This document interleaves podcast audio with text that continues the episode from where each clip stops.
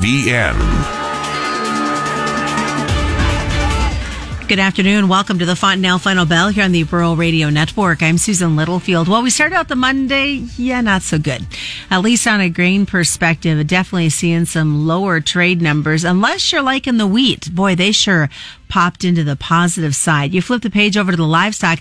Live cattle had the struggle, but feeders just a smidge to the positive as hogs as well continued their upward trend. We're going to look at what's happening in the markets today as PJ Conradt joins us. He is with Tredas. So a lower start to this Monday for grains. And even though not too bad on the corn, it was still um, dealing with some negative numbers. Yeah, it has been, and, and really it goes back uh, about the last 10, uh, 12 days, call it the whole month of November, has been a big no for corn to go higher, anyways. And it's uh, you know, was just talking to a client of mine before we get on here, and you know, kind of the same thing. It's like our basis is still still strong, um, so it's a still very good future or, or cash price to be selling, uh, even though we've you know lost twenty to thirty cents in the futures market. But there's you can tell maybe a little bit more worry of what is going to pull this back higher between now and say the end of the year. And then once we turn the uh, flip the calendar to 2023, the focus although it already is on South America, really ramps up because our we'll start having more knowns about that crop as we creep along the first 60 days of 23. So you could throw a lot of negative things into this market, uh, similar to about uh, two, three months ago when you could throw a lot of bullish things in the market. And we couldn't seem to go much higher than, you know, 695. So it's kind of a tale of two different stories and how far do, say, funds want to push it down or, or bring it back up. You know, I think there is some, there's probably enough unknowns just in the world markets and everything else that funds, you know, look like maybe potential buyers here uh, today of some corn, even though we were down. I just think at these levels, end users and funds maybe feel more comfortable being buyers than sellers of, say, corn and uh, wheat versus the soybean market that's at the upper end of its ranges and it's probably more of an assessment process than a buying thought process. So I jinx it, but you know we haven't heard much the last couple of days coming out of Russia and Ukraine after there was the on again off again uh, grain shipment relationship. No, we haven't. Uh, well, I think they're the Black Sea Agreement.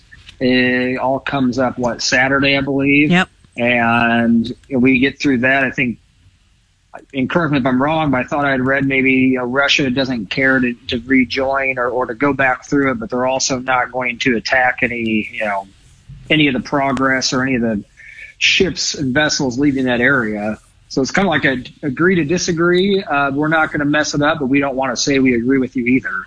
And I was also, you know, kind of kind of reading too, they want to get you know one of their main uh, bankings kind of back in with SWIFT and the international banking systems, and it sounds like that's a far cry from it.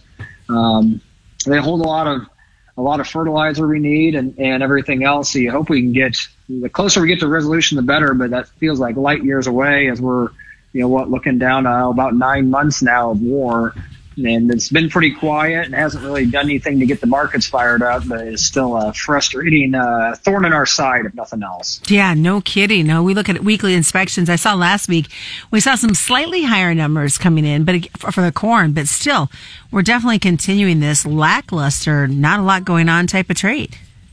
Oh, it's it's very. Uh, the export numbers are concerning for a lot of reasons. I mean, I think that's a key barometer of how much could we shave off of this 22 crop, uh, or I guess add on, excuse me, add on to the overall carryout by due to lack of exports. I mean, I think you look at domestic demand, it's strong and it looks to continue to be strong. Um, so that's always a positive. I think we'll keep internal basis very good.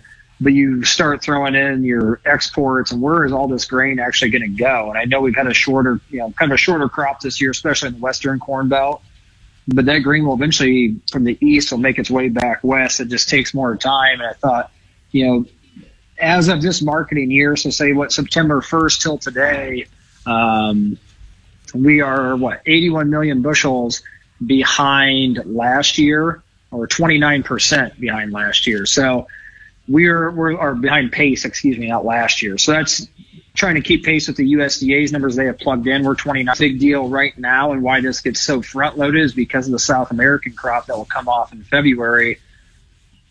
Our, our shipments tend to ease kind of February forward.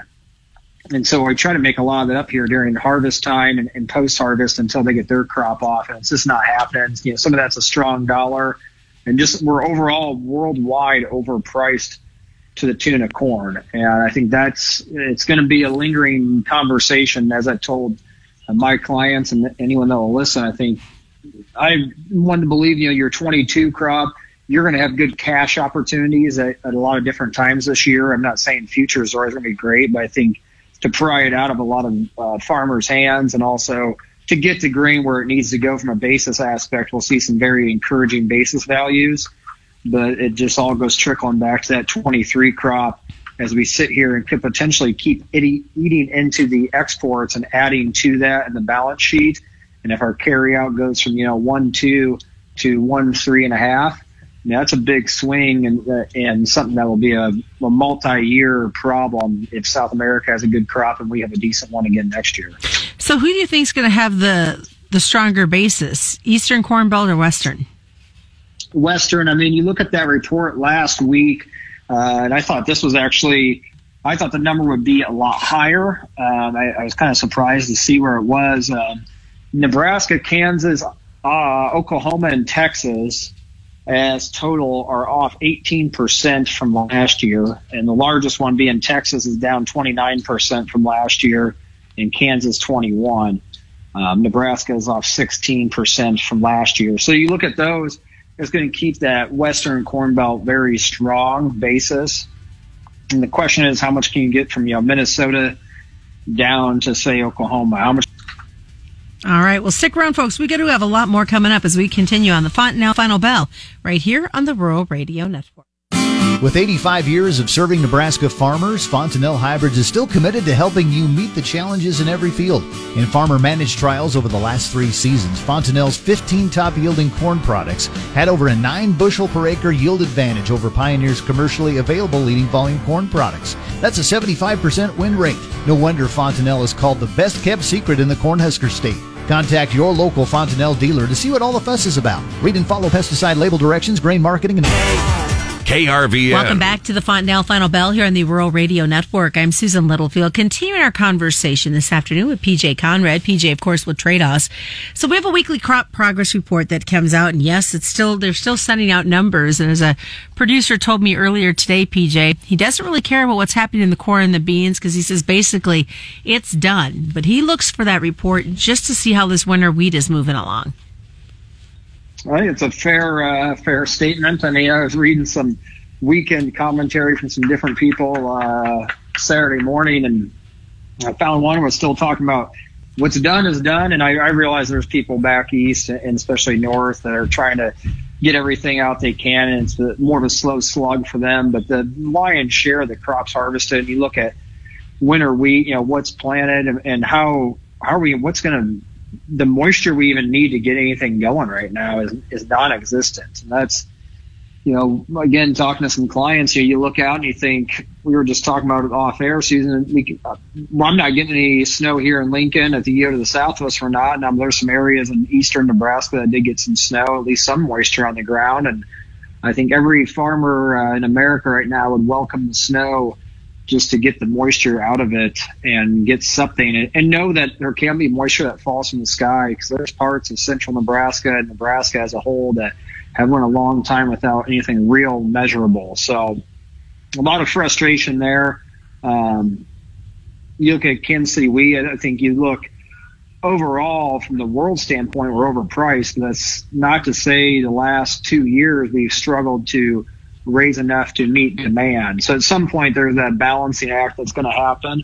Um, and the corn and wheat are so tied together too. So that's also the nice part. I guess the good part for corn is in some ways if you have a kind of drier winter, maybe you do get the uh, the support in the corn market just because wheat's going to be be, be so uh, working higher during it. So I really think the more you read, the more you know. And, and yeah, it sounds like Russia's got a lot of wheat. Uh, how is it going to make its way to the world market is probably the bigger question, and how do they do that as under the table as possible because they don't uh, necessarily want to be seen out there trading, but they need the money if they're going to keep fighting a very expensive war. So. So switch over to the livestock side. How much influence did this corn market today and just the grains in general weigh on both the live and the feeder cattle market?